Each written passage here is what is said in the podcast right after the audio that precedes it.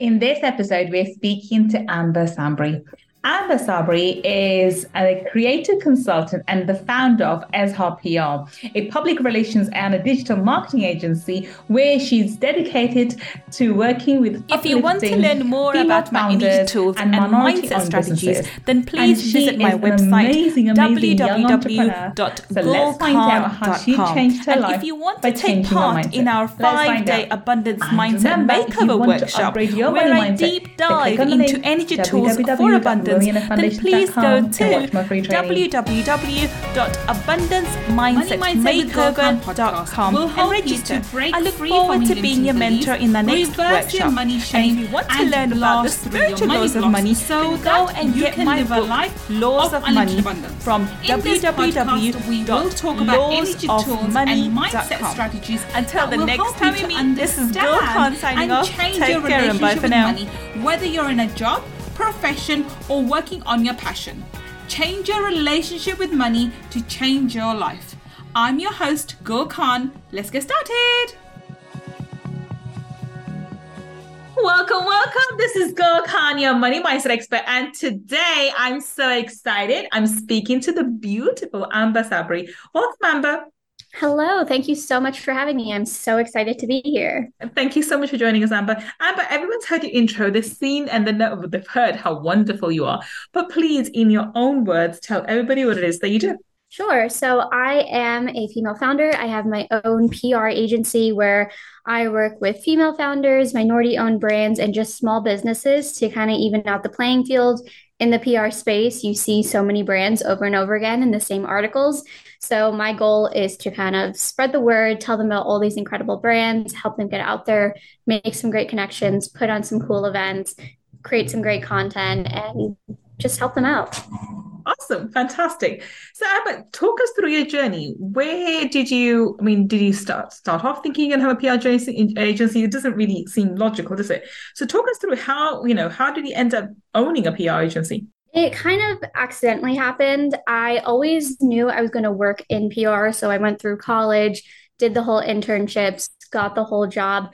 In the end, I was always like, okay, like 10, 15 years after I get into the corporate world, I'll probably start an agency. You may work your way to the top. What else are you going to do?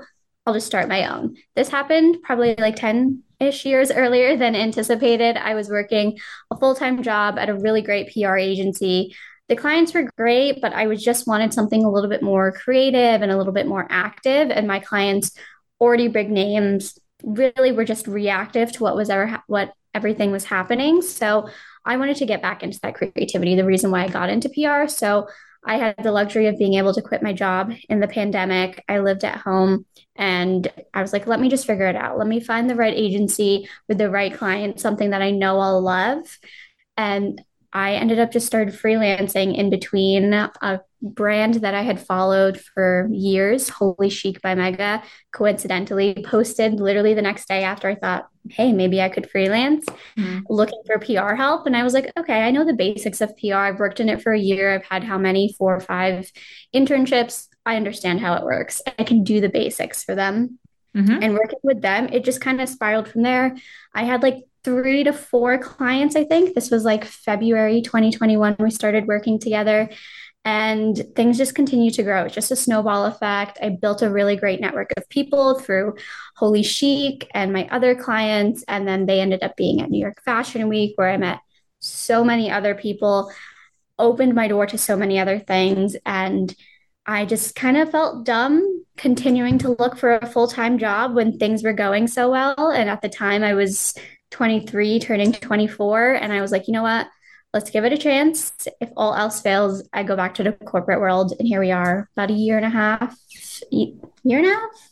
I think so. I'm doing my math correctly. A year, nine months later, and we're still working. Awesome, awesome, awesome. So it's yeah this is why i asked because you are awfully young to be you know to be a founder and that's probably a comment you get often that my god you're so mm-hmm. young you know this is the age when people stay in corporate jobs and get experience before they you know they delve into the world of you know being an entrepreneur because it's a it's a really crazy ride uh, so what has your experience been as as a young entrepreneur as a young ceo I've definitely experienced tons and tons of imposter syndrome, mm. Which I mean, it comes with the territory. I started yeah. off doing this when I was about 23 years old. I'm coming up to 26 years old. And even now, I'm still kind of needed to remind myself hey, you've been doing this for at least four years now. I graduated college four years ago, continue to work in PR all of this time. So I do have four years of experience, but a lot of times I go back to being 23 years old and I'm like, I don't know what the hell I'm doing but I've been able to connect with some really cool entrepreneurs who either have like social media agencies or other PR agencies that are around my age. I have one, I guess, sort of mentor, I would call her a mentor, who's in her early 30s. And she has probably been the biggest help in helping my mindset and kind of boost my confidence and just kind of give me a little bit direction of when sometimes I'm winging it. And she's like, well, hey, I did it this way and I didn't know what I was doing and it worked out. Why don't you give it a try? So I've been able to connect with people, which I think is what has helped me so much in going through this at such a young age. I'm glad you mentioned the imposter syndrome. So let me reassure you, it doesn't matter what age you jump into the entrepreneurial world, the imposter syndrome comes to um, bite your backside at any age, regardless and it's it, you know sometimes it's the age factor sometimes it's the you know who who the hell do you think you are? And sometimes it's because you think oh my god you know i have so many responsibilities. Can i do this? You know what if they think everyone because normally people who who jump into the entrepreneurial world they are they they're ambitious they're perceived to be um you know successful. What people realize i i don't know how i'm going to get today sometimes just good taking a day at a time. You really are as an entrepreneur at times taking a day at a time because you can't see the wood from the trees and you cannot see the path uh, apart from the the day after. So this is normal. It's that's normal. But i'm glad you you you expressed it because i think you've got that age associated with it as well which is um it, it can have an additional factor. How do you, how do your peers perceive you? Know people your age what did they say? And this is quite important from a mindset perspective. How supportive or not were your you know your friends and your family and your peers I was really lucky that my peers have been very supportive. I think having a combination of peers that are in the entrepreneurial space around my age, as well as people who are doing the traditional route, it's kind of set me up to have a good group of people around me. Hmm. So my peers who have no idea what I'm doing, but I was like, hey guys, I quit my job. I just started this agency. I have three clients right now. They're like, wow, that's incredible. You started your business. This is so cool. They see the success side. In my head, I'm like, okay, I'm taking it one day at a time. I don't know what tomorrow is going to bring. I'm stressing out. I'm like, did I send out that invoice? Did I send out that contract? I'm a mess in my head. And then I have my other peers who are on the same boat as me, where they're still like, this is incredible. I understand your pain. I understand your stress. It comes with the territory. I'm in the same boat, but you also think that I'm super successful. And I think that's really helped of having both ends where I just have people that are kind of lifting me up. So even when I'm in my stressed zone, I'm like, okay, but I have supporters. So if all of this crashes down, it's not they're like, oh, look at this girl, she's a failure. They're like, you still built a business from the ground up out of nowhere with no intentions to. So I think having a good mix of people around me has been incredible, and I would not be here without them. I hope you are enjoying today's episode. If you want to learn more about my mindset strategies and energy tools to help you change your money mindset, then please register for my Abundance Mindset Makeover Workshop by visiting www.abundancemindsetmakeover.com. See you inside the workshop. What about family? Super helpful. I when I kind of had the moment where I was like, do I do this? It was kind of the opportunity of I had a job, but I was like, should I con- should I should I take the full time job? That's what I was working for for eight months, interviewing while still freelancing on the side. And I sat down with my mom and my brother, and I was like, what do I do?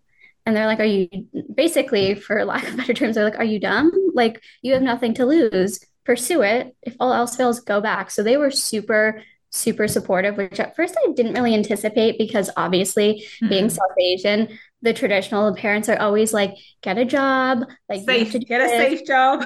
Be safe. Like, you should do this. This is good. My mom always wanted me to work in business, but I was like, I cannot do that. And she was just like, Yeah, why not? And I was like, okay. I mean, if my mom is like, why not? I guess I should be that way too. so that this is you know and what advice would you have for somebody listening to this at the moment and another you know young entrepreneur thinking i want to start this on my own too i need to have this conversation this difficult conversation with my mother or my, or my father or my family or my friends or my peers how would you start this conversation and how did you go about it so I didn't anticipate having this conversation. And I think from starting freelancing in February to ultimately coming to the decision in October, those eight months, I was never 100% sure right. I was going to pursue this. And in the back of my mind, I was like, well, what if I do? And I kind of made out a plan of I need to make X amount each month to the same amount I was making at my job. If I make more, great, I'm set up for more. I have this, I need to have this in order, I have this business operations, and just kind of come up sort of with a business plan. It wasn't super shelled out, but I had sort of the ideas and the business operations in mind. So when I had that conversation ultimately with my mom and my brother, I was like, look, I'm making at this point double than what I was making each month at my corporate job. I'm making a lot of more great connections. I'm having these great conversations. I have so many more leads.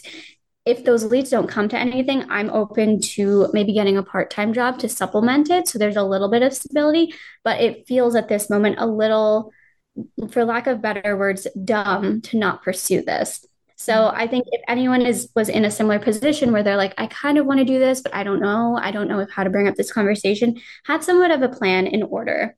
Right. What you I think I think plans I think plans essential. You seem to be someone who had a head on, on her shoulders. You were pursuing it and it was a natural progression for you to move forward in that direction. So if someone's thinking about it, they need to have um, I think they need to have a plan. If they're in a job, they need to have an exit plan. And if they want to start business and they're working in something else, or whatever they, for the business you need to have a plan and if you're in a job you need to have an exit plan because you need to be financially stable. I think that's very very important. Um, entrepreneurship is so so difficult. Add to it financial um, you know uh, hurdles on top and you are literally asking for a you know literally a disaster. So you need to be financially comfortable. I don't say you have to be wealthy but you have to be comfortable with your mm-hmm. means to be able to pursue this and be able to take the ups and downs with your entrepreneurial endeavors. So i think that's very important. What's the biggest change that you've seen in yourself coming from you know when you did internships and when you were doing freelance to now actually having established uh, established agency? I i'm not really sure because a lot of times i think i think it comes with the imposter syndrome where i talk myself down a little where if people are like oh my god this is incredible. I'm like yeah it's not that big of a deal. Like oh i'm still i'm not a hard worker. And they're like hey amber you've built up this whole business. I think i'm a little bit more networking. I'm doing mm-hmm. that more. I'm more open to conversations. Before I was like, okay, this is my job. I finished my job. I don't really need to make friends at this job. But now I kind of understand the point of networking. I never really understood it as an intern. Probably should have networked and made relationships with the other interns and other people at the jobs.